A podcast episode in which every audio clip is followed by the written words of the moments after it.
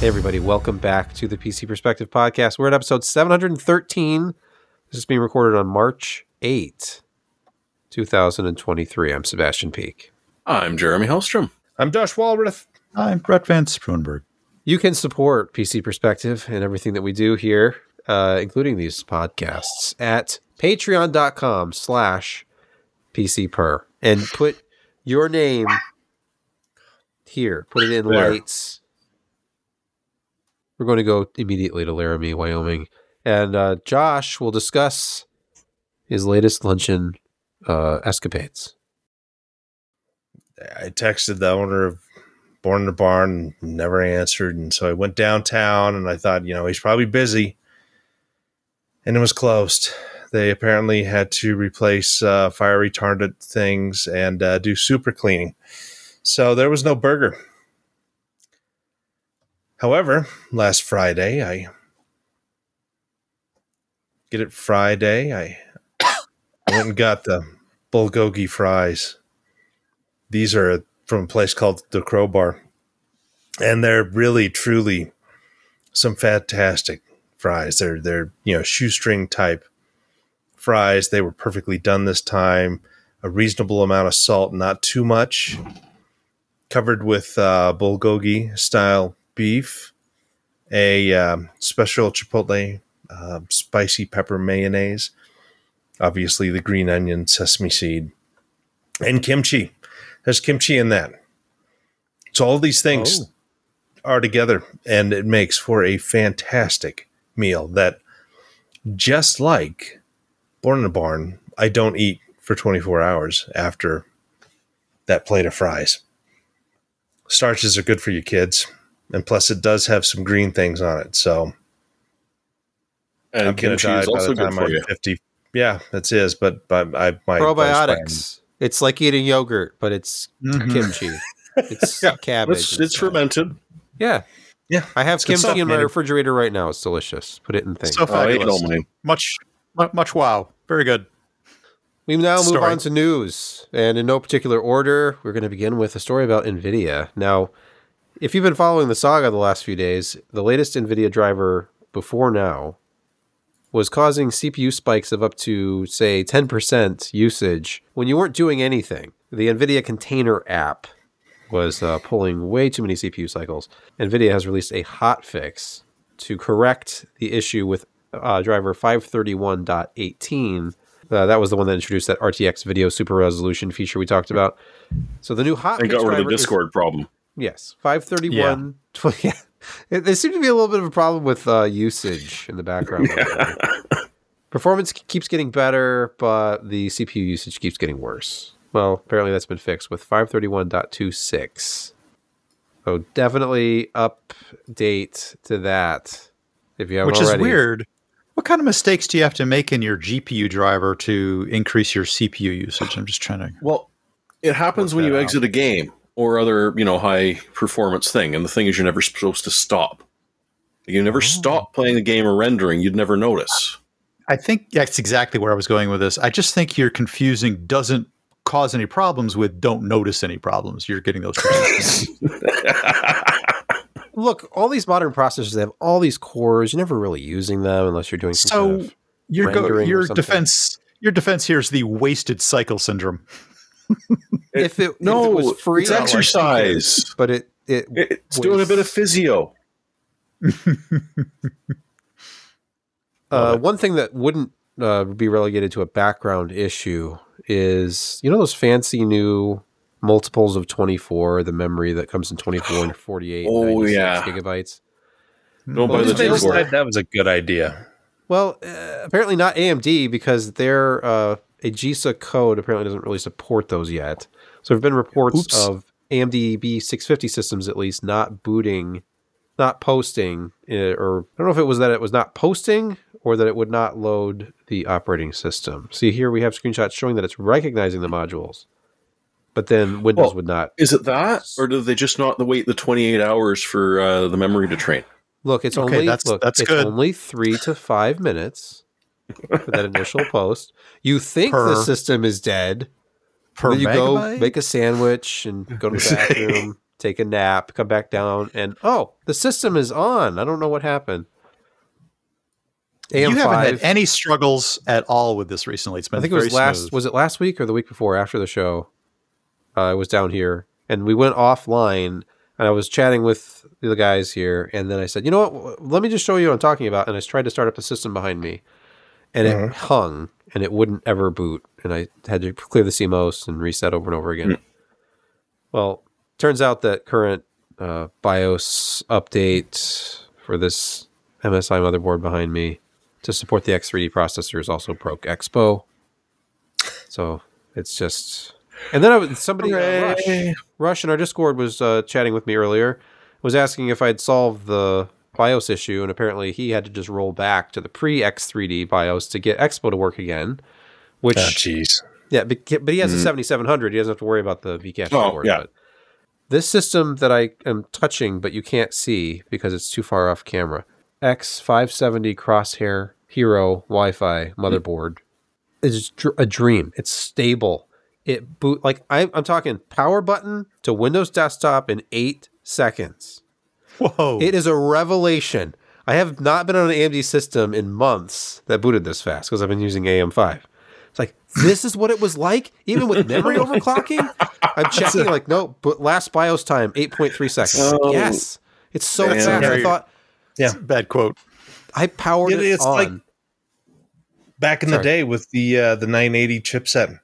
I mean, it was the 880 when it came out was not fantastic. I mean, it was the same thing. I mean, BIOS issues and just wasn't, you know, it was an okay platform. It was one of their best chipsets at that point. And then they came out with the 980 and the 970 and got all these numbers that are the same as like NVIDIA stuff. But no, when the 980 chipset came out, it just worked flawlessly, even though, you know, we had Bulldozer and Pile Driver. They were really, really, really solid motherboards. And yeah, these X570s, you know, once they figured out a few of the issues with them, there's a reason why I went ahead and purchased the 5800 X3D. Even though it's not as advanced as the latest X3D stuff, it's got a really mature platform, and it goes as fast as a lot of those other ones with games and stuff like that. So why not go for it? It's $300, and they're apparently selling like hotcakes still. Another NVIDIA story. NVIDIA might be working on a new RTX 3060. This is tagged as a rumor at videocards.com, but I'm getting confused because there's so many variants already. Anyway, if this is true, they're going to be using GA104 to make a variant of the 3060 with 12 gigs of GDDR6 X. Yeah. More memory bandwidth than a 3070, or is that... It's like 3060 Ti territory, I believe. I think that for those that are still, millions of people really probably still running the 1060, your new graphics card has arrived. This might only be Chinese market, actually. Yeah, that's probably true. But the 3060 might be your new price point. You upgrading. Well, they got to have something to compete with the A770. This has been your daily, oddly enough, remembrance. $349, 16 gigabytes of GDDR6, drivers that are updated about every 45 seconds. True. Microsoft has a war against third-party UI customization in Windows 11, I guess. That seems harsh. I thought that was only if you didn't activate. They say, you must activate to personalize your desktop. You have to. Well, yeah, but you weren't allowed to really personalize it, were you? You just could do certain things. Like you can still move it over to the left if you want to, right? Well, you're damn right. Instead of having it centered. But it still doesn't look like the old start menu now, does it? You have to get used to that. Look, XP didn't look like Windows 2000 unless you set the classic mode. What do you mean unless? You have to you have to have a classic mode in every version of Windows. Microsoft, if you're watching, make people happy. Yeah. give them all the telemetry they can handle, but give them their damn chart menu. That was the mistake with Windows 8. They didn't give them a fallback. Yeah. So, well, there was a fallback, which was to find third-party tools. Correct. And so there were several famous, like there's dozens of them out there. Some of them probably don't even destroy your system. But in this particular case, it was Explorer Patcher and Start All Back. And it determined that if you were running Windows 11 22H2 and you applied the new non-security preview update that's there, they're saying you can install whether you'd like it. If you don't want it, well, don't worry, it's coming. But all of a sudden, Explorer gets stuck in a loop and you'll never see your desktop again. And Microsoft, being Microsoft, is of course pointing out, well, this is not our problem. This is third-party software. Has nothing to do with our operating system or the fact that it worked perfectly before this non-security preview update. So, you know, they're obviously using unsupported methods. Go talk to their support. So with Start All Back 3.5.6 or later, you don't have the issue. Explorer Patcher still does. There were a couple of people that made comments on their own favorite skins for Windows 10, which didn't seem to have too many issues. But yeah, overall, it's just you're going to have to learn to love the Metro interface, or do they call it Metro Next now? I've lost track. And yes, WootDoc, I mixed Tweak UI, but well, you have to load the Windows tools that you're not allowed to have anymore to do that. So yeah, if you've modified your start menu or your Explorer, don't update to this preview version yet. Let's pause here for a word from our first podcast sponsor this week.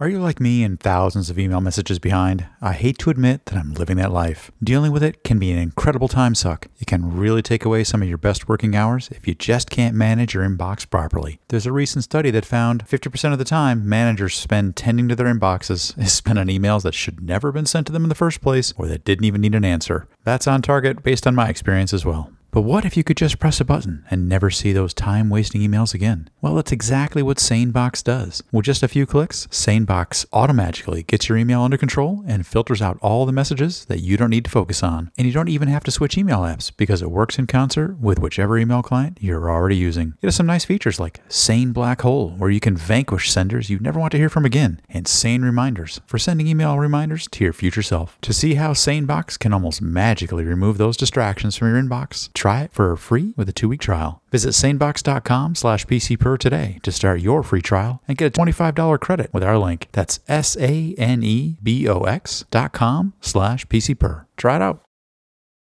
We're back, and it's time to talk about GPU prices again for the millionth time.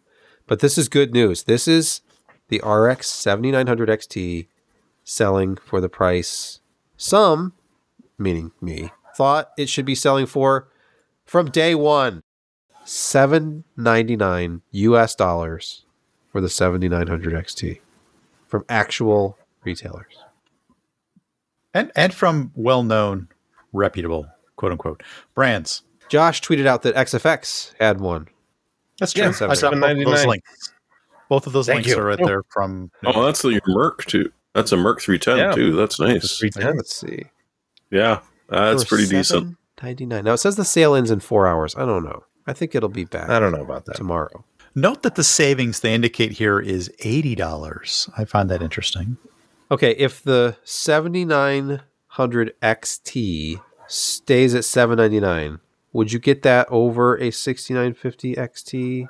I'd still go with the 6950 at $100 less. Yeah. Here's the Speedster Merc 6950 XT. For $6.99. Yeah, I'd definitely get $10 promo. More memory. Oh, and a $10 promo. Memory bandwidth. I don't know. I think the extra $100 would pay off in the end. With $100, you could put that towards a new ultra wide. Fair. You know, that's nice. Yep. Okay. That's really my argument with AM4, by the way, over AM5. Still, get yourself the 5800 X3D and save the money you would have bought an AM5 board with on. Buy an ultra-wide. You can buy an ultra-wide monitor for $350. There's your price difference. Or bump yourself up to 48 gigabytes of RAM. Yeah. It won't boot. in the prior system, though. Oh, but you'll have 48 gigs of RAM. Right. Ah, okay. Never mind then. Okay, we have to move to some mandatory Intel Arc coverage, of course. Here's a story from Igor's lab. Intel fixes high power load for Arc A7 multi-monitor setups. And then it says partial. Well, okay. Well, we know about the high power consumption at idle from Arc. It's also an RDNA3 issue, by the way, 50 watts at idle. Uh-oh. But let's see. Intel... This really didn't become a problem until you plugged in more than one monitor, supposedly. So there's that. Let's see. Under driver 4091, a single monitor 2560 by 1080 is their test monitor, was pulling 11 watts at idle. And if you moved up to two monitors by adding an older 16 by 900 monitor, it went to 38 to 40. Under the new driver 4146, you're under 10 watts with a single monitor, and then the two monitors is also under 10 watts, 8 to 9 watt range. Excellent. Intel Issue Tracker is the source here. Yay. Fantastic. That was a nasty little bug. I mean, it wasn't horrible, but still, it was noticeable at the watt meter. It wasn't quite as green as it could have been. No. Mm-hmm. Intel has now, some. This illustrates the fact that well, it's not for this. This was actually out there before, but this illustrates just how young the Intel drivers are when they start walking you through. Well, make sure your ASPM is set in your BIOS to on, and then we're going to walk you through. Oh yeah, I remember this. Making sure that your power settings are optimized, and you know all of that. It just indicates that they should be doing this in the driver, like they're doing with the latest version. But their drivers are still so young that they're still walking people through BIOS updates and Windows tweaks in order to kind of paper over some of their power. Oh, it almost sounds like, for example, the 7950 XT launch. You know, I guess you could think of it like that. Yeah. Young. All right. Who wants to talk about Intel some more? They have scrapped Rialto Bridge. Their next server GPU will be Falcon Shores in 2025, writes Ryan Smith at Anontech. So, they had a pretty aggressive server GPU, you know, multi-chip module type thing. Ponte Vecchio was their first one. And that's out. Yeah, that's out now. And apparently shipping. And then they had an aggressive roadmap of a new product pretty much every year through 2025. And... those products in 2023 this year and 2024 were just totally scrapped. I mean, they're out the window, gone. And their product they're going to have 2025, which was going to be one of their first XPUs, which is a CPU and a GPU combined on a multi-chip module. It's now only going to be a GPU. They're still going to try to do a bunch of different accelerators on these all at once. And it's just, it was almost a bridge too far. Oh, ooh. Yeah, no, they just couldn't do it. They couldn't pull it all together and do a good job. And I think part of that is they really needed to focus on some of the next generation stuff, because even though the A770 is kind of a neat chip and it's competitive at its price range, it's still not a high-end product, and they're not going to be able to gain any kind of market share from NVIDIA or even AMD in the, you know, big iron type. No, big iron's not the right word, but you know, the big data center GPUs. And it's just not, they had to cut their losses here, because it probably was not going to be competitive at a price point that Intel would want to exist at. So those got chucked out, and who knows, maybe this is going to be not, was it Alchemist, Battle Mage. And Celestial? Yes. Maybe that's it's going to be, you know, one of the C GPUs that they're finally going to, you know, put out in the really heavy duty data center, and hopefully be competitive. But yeah, these are large products that have been whacked and are now just gone into the mists of time. They're squeezing their roadmap so tight they're dropping sound chips. Yeah. And Melville Sound, really? You know, they could have come up with a better name, but the issue is that, you know, they're clearly squeezing their resources to the efficiency point. They're trying because they only have so much to spread around, I guess. And this is just another indication of what stress they're under, unfortunately. As Ryan Smith writes, as the latest in Intel server GPU casualties, Rialto Bridge is joining not only Larrabee, but Intel's ill-fated Xeon Phi lineup as well. And even then, Rialto Bridge can't claim to be the first XE architecture part to get canned. That honor goes to XEHP, which was canceled in favor of using Intel's mixed compute and graphics XEHPG silicon. So there's a lot of shifting around. They project all this stuff forward, obviously, years at a time, and then things change. But the good thing is that they're being pretty proactive, and for Intel, they're not. It's not like, you know, going back to the old Epic 64, where they'd spent billions of dollars trying to push through something that just wasn't an Epic 64 that they did with HP. Come on. You all know the code names, and I'm blanking out here. Sorry, distracted. Their first 64-bit server CPU back in the late 90s. Okay. Oh, Itanium. Itanium. Yeah. Oh, God, we're all getting older. I remember this. Brains don't work. I'm ridiculously tired. Intel of old tried to push through something like that. Damn the torpedoes, full speed ahead. We're going to spend a lot of money. We're going to drag HP with us, or HP's dragging them with us. I don't know. It's still kind of murky. It was not a good thing. And at least Intel is like, you know what? Let's pump the brakes on this a little bit. So I think that's healthy and a positive thing for the company. That was when the 64-bit ISA was sort of up for grabs at the time, and they had the competing standards between AMD's and Intel's. And of course, AMD's won out on this one. It was just way more efficient, in my opinion.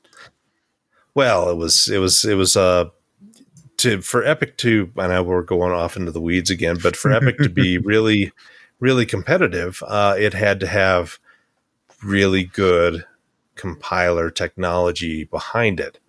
Otherwise, it was pretty inefficient. But once you had really good Epic code, it was blazing fast. There were certain databases that just, you know, Itanium blew everything else out of the water. But that wasn't for everything. And it was just too hard to code for. And the software technology still was not there. They were really relying on these, you know, next generation compilers that were not ever really delivered. And AMD came in with an extension to x86 with their x86 64 that it fit so much more neatly. It hit all the check marks. This was the era of things like Silicon Graphics and SGI, and talk about Big Iron and stuff like that.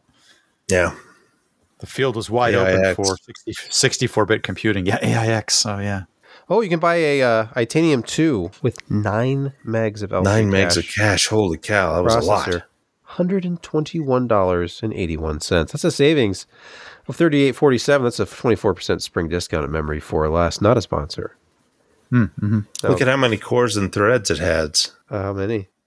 Well, scroll down and you'll see. One core, one thread. 122 watts. Wow. Our next story. This is about AMD DLSS3 rival FSR 3.0, because you may mock NVIDIA because they're doing frame doubling. But AMD soon will join in that party, and then we'll see what we see, I guess. Or we'll see 2 times as many frames is what we're going to see, because it's 2x the FPS versus FSR 2, and we could see it as early as GDC, and on March 23, that's this month. That's only days away. but AMD's not actually saying so. It's just the session brief references, quote, an exciting sneak peek of new Fidelity FX technologies that will be available soon.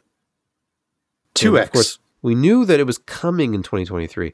At the tech day back in November, we were given a sort of a demo of this, but then when technical questions were being asked in the room about how exactly they were doing this, and I asked, like, at what point in the, you know, the pipeline is this at the end, like in the display output stage, is this like, you know, intrinsic to the, and they were like, well, we haven't quite, you know, figured out exactly how we're going to implement this yet. Like, so what did we just watch? If you don't know how you're going to even do it yet, then why are we seeing a demo?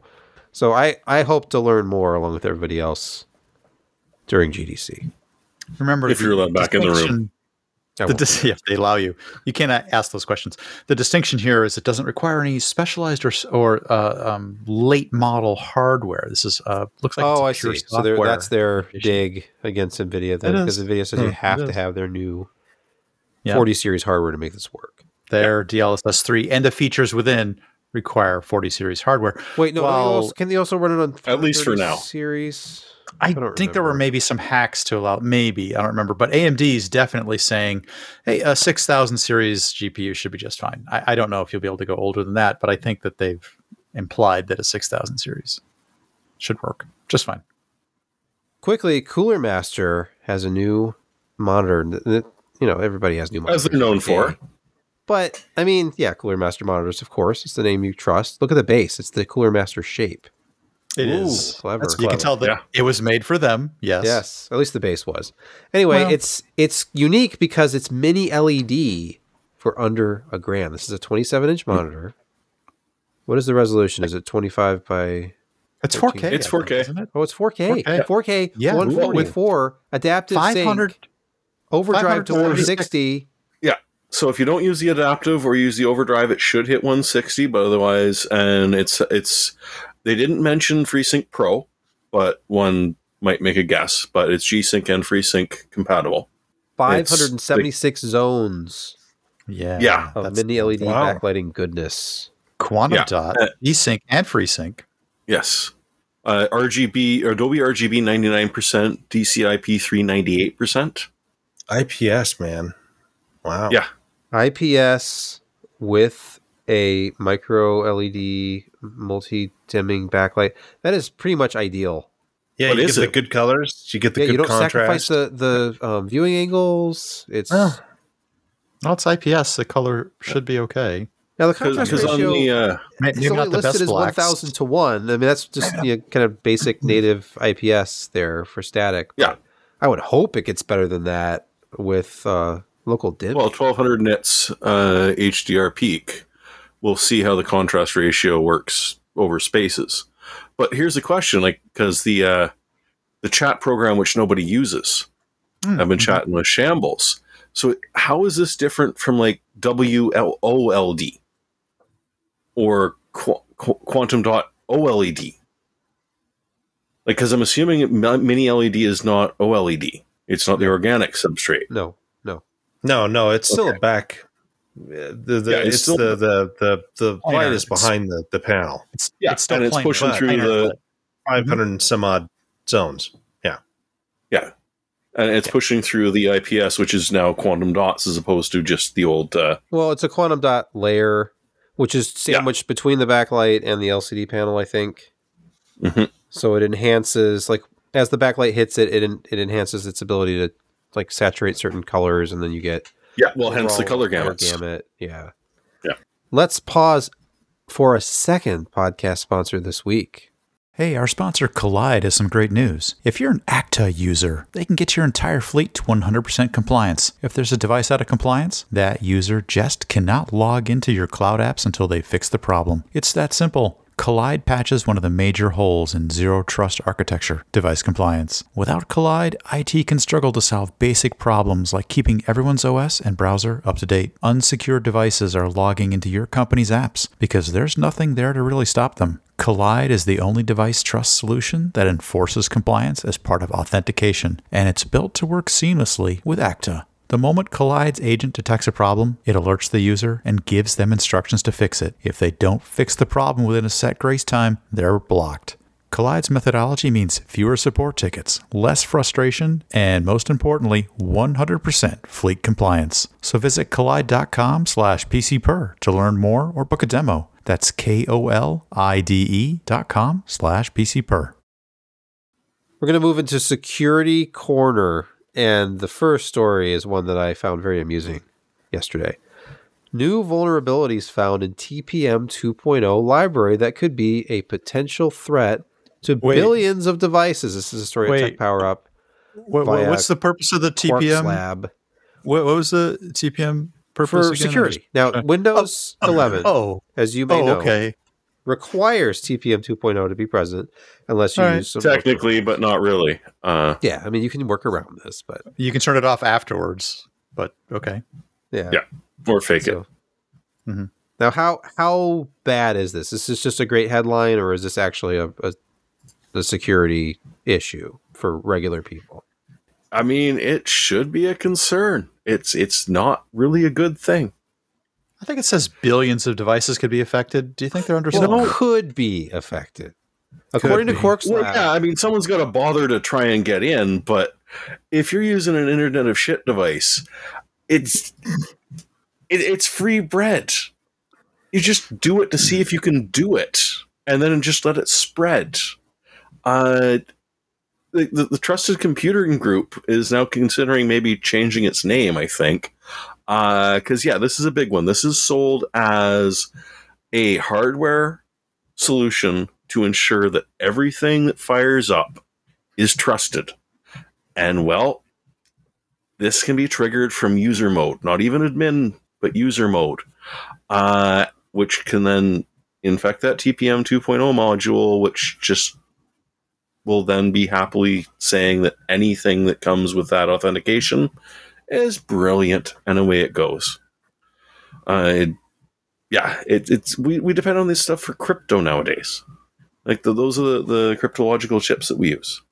It's not good, and it pairs wonderfully with the next story. Oh, really? It does. Like just like Keontae and the brain matter that I lost reading these. So Secure Boot is he did it better than I did. Secure Boot is also a wee bit of a foobar right now because there's this thing called Black Lotus, which has been out since the middle of last year. That was just sort of the first submission of something weird is going on here, and it's taken them this long to parse it. In part because it's just 80 kilobytes or kilobits. But the thing is that it sits on your UEFI before anything boots. It's literally on that SPI. It's not on the SPI chip, the one that, you flash. Not that anyone knows what flashing a BIOS means anymore, but when you update your BIOS, it's on the EFI system partition. It doesn't have apparently the same system protections that you expect any BIOS does. It doesn't sort of do the checksums that you would like it to. And the lovely thing about it is that once it's infected, you're going to have to change your motherboard or rip the chip off and replace it. You can't get rid of it. It munches through Secure Boot because it starts before Secure Boot. It reinfects you every single time you start up the computer. Swap a hard drive, reinstall Windows, install a new BIOS. It doesn't care. It's in there good. You literally at this point have to throw it away. And the scary thing is that after being detected, I think it was back in August of last year, this is now an ESET, and a couple of others have actually managed to tear it apart and see what it does. As for tracking the command and control system and where everything is coming from, it's the likely suspects as usual. But for blocking it, like this, it's just crazy. So you now have TPM 2.0 and Secure Boot over the last 6 days, I think it is, have just been tossed out the window. It's a wonderful time to enjoy beer. So basically, you're telling me to air gap all the things. Oh, well, yeah, but then their air gap might be able to get through it too, depending on what you're running. Yeah. Our next security story comes from, of course, Bleeping Computer. Now, March... It's a happy one, though. This is good? Okay. Well, Android March 2023 update fixes 2 critical code execution flaws. Yeah. So, update. Ah. It's actually more than that. There's like over 30 patches of various things, but yeah. Yeah, it says that it fixes 60 flaws. Oh, it's more than I thought. Okay, yeah. So, yeah, if you're running Android... do that update. And honestly, they're being very aggressive with this one. It's more likely than not you may have woken up to a rebooted phone and wondered why. And this would be why. Let's move on to gaming quick hits. And for some reason, there's a link to Nintendo's official website. Let's see. It's Happy Mario Day. Let's March 10th. March 10th. You didn't say it right. They've got specialty. I mean, if you don't own a Switch yet, which... I don't actually own one. I borrowed one. How do you not own a Switch? I know. The system has been out for about 12 years now. I know. On the same hardware. They've never updated it other than putting a bigger screen on one of them and a smaller screen on another. The cartridges taste funny. I don't like them. 2 or 3 Switches through here. The kids keep taking them with them. So whatever. Oh, I see. Okay. All right. Enough Switch talk. This is a PC podcast. Horizon... Zero Dawn Complete Edition. I actually saw this yesterday when I was getting onto GOG. No. Complete Edition. It's 67% off right now. Normally $50. Get it for $16.49 with no DRM.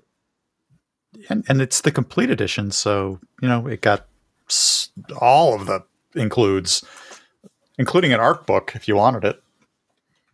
Well, yeah. Nice. What, one just for Josh's graphics card? Yeah. Mm. But yeah, if you don't own this yet, $16 and change. Wait, is Josh's graphics card the GTX 780? What do you mean by that? Or the R290? Which one are you talking about? I've got them both. I've got them both. Someone just accused us of being the Nerd Flex show, so that would be well, no, that was true. You entirely. With your Magic the Gathering $1 million card. No. Usually it's Josh with the, oh yeah, I have that within reach. Yeah, I've got a Voodoo 5 in the box. Yeah, exactly. It's not a big deal. Do you remember the whole, he's got the prototype.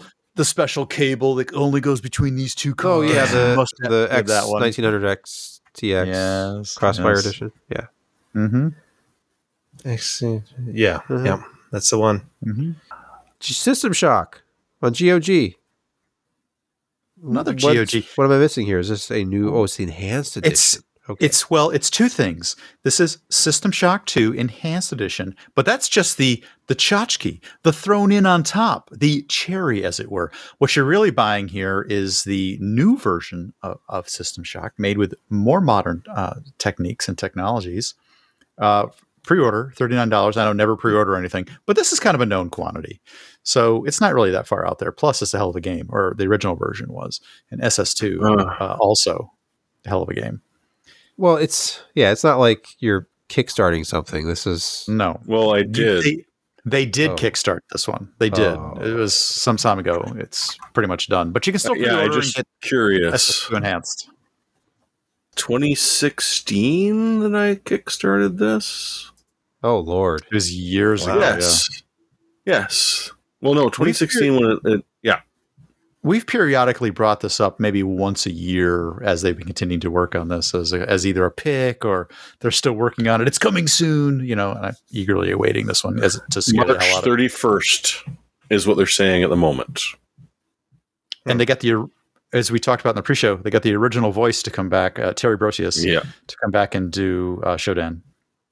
And it just, if you know what we're talking about, yes, you will get shivers up your spine and your hair may look like you're touching a... where did that original go? Omen.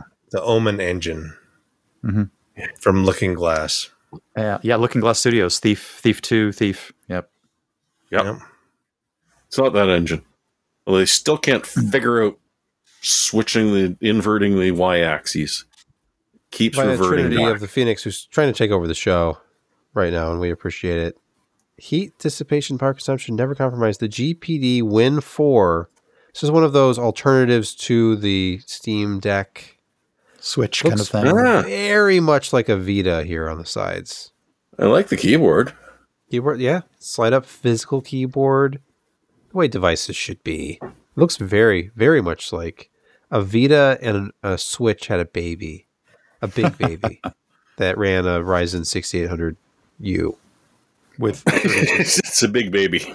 32 gigs of LPDDR5. That's nice. 2 terabyte NVMe SSD. Oh, how nice. How much is it? Where? 6-inch screen. How many hundreds? 368. 368. Lovely, 368 PPI. Yeah. That's retina, that's man. A large turbo fan. Look at that. It has a cradle like the Vita, the version 1 Vita. Okay, let's see. It's a little bit type thick. You know what? Oh, it's got a dock. Okay. It's got a nice curvy. Why are there USB sticks plugged into this? Why are we bringing USB more storage? Why not? Storage? Okay. Yeah. Right. Flash the BIOS. Okay. It's essentially a notebook. Come on. Shop. I need to buy it. Okay. Where can I get this? Indiegogo. Oh, Indiegogo was the first one, so eBay. Oh. Enter the store. Japan Amazon. Sorry, the store's not currently active. Oh. I'm sad. That looks interesting, though. Yes, it does. Let's move on to picks of the week. Who's first? Josh? Is it you? It is. You know, these, they're not on sale now, but they were on sale. $800! No, for $150, but now they're back up to usual price. But I know that Sebastian's going to have a hard time passing up the whole mid-century modern mystique of. You have me pegged because I absolutely love the way this Klipsch heritage stuff looks. I've looked at a Bluetooth speaker in this series. It is it's kind of like looks like an old Fender. That's amp. You. That's yep. you. Yep. Look at that. Look at the lifestyle photo. They're really mixing a little retro with the ultra modern here at the same time. Yeah, so it's a clash of drivers. Well, it's Klipsch, so got the horn. Yeah, $349 is a bit much. I mean, if you would have gotten them on sale for $150, I think that would have been a fantastic thing. But you know, if you got a Costco next year, go check it out. Definitely the walnut finish. The black is just a little too much. The black is too much. The walnut with the tweedy. The walnut is definitely the way to go on that. That's too modern, that black. No, the black is if you were going to be on a stage somewhere. This is a remarkably robust looking sub. Yeah. I like the tilt stands on them too. It's very nice. It's fun. It's I like that they're doing something different. Yeah. They just need to lower the price. Yeah. Yeah. All right, Jeremy, you are next. Yeah. So this is just a general announcement that I thought was brightening people's weeks, was that YouTube is finally getting rid of the Pornhub ad, or I mean the ads that come over top of your video. The so-called overlay ad. They have said that they're ditching them because everyone hates them, but we've always hated them. It's just that they've actually figured out that they should maybe listen to it. So you're no longer going to get those stupid overlay ads on the bottom of your videos, which, you know, wonderfully block the interface to try and skip past the ad that it's playing with the overlay ad on top of it. So as of April 6th, not April 1st, but as of April 6th, we won't see those bloody things anymore. And if you hadn't heard about this, I wanted to share the good news. Yeah, Brett, your pick this week. You know, I would advise everybody to skip straight to 10 gigabit networking. But if you can't get there quite, even modestly priced boards are now coming with 2.5 gigabit networking. And you know what? You're going to need a switch to support that. I've been using this particular switch from TrendNet for quite some time. And when I bought it, I think I paid $140, $150. It's down to $109 for a 5-port 2.5G switch. This is a switch now, not a hub or anything. 25 gigabit of switching capacity. Easily backwards compatible with all your other cabling needs, and modestly priced. Like even 10 base T? Even 10-base T, yeah.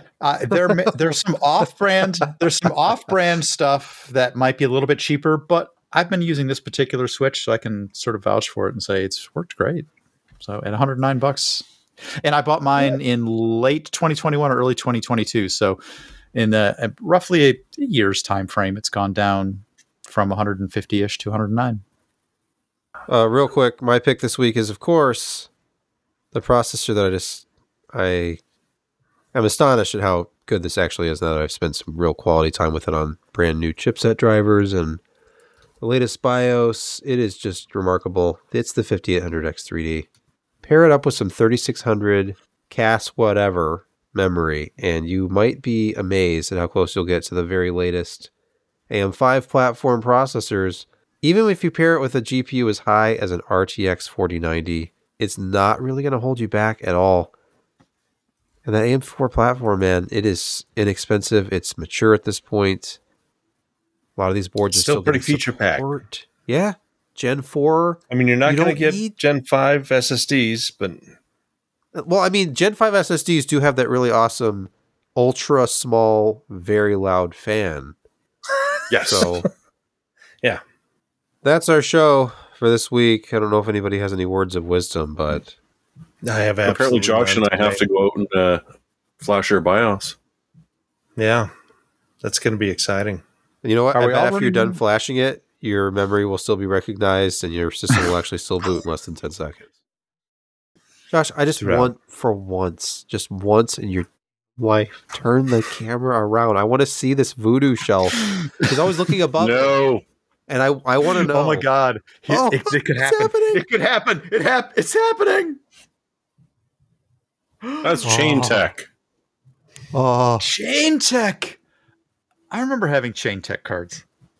We need an episode of just Josh going through his shelf. I'm serious. We'll do a 2-hour special. PC Pro Rewind. Welcome to Josh's shelf. Unboxing. And I still had the very first hardware I ever reviewed, the AC Arco Dupla Disc. And that's sitting there. Josh has never thrown anything away in his life. And I couldn't be happier. Oh. All right. Someday, Josh, we got to do a show. Josh, thank you for that. That was really special. You're welcome.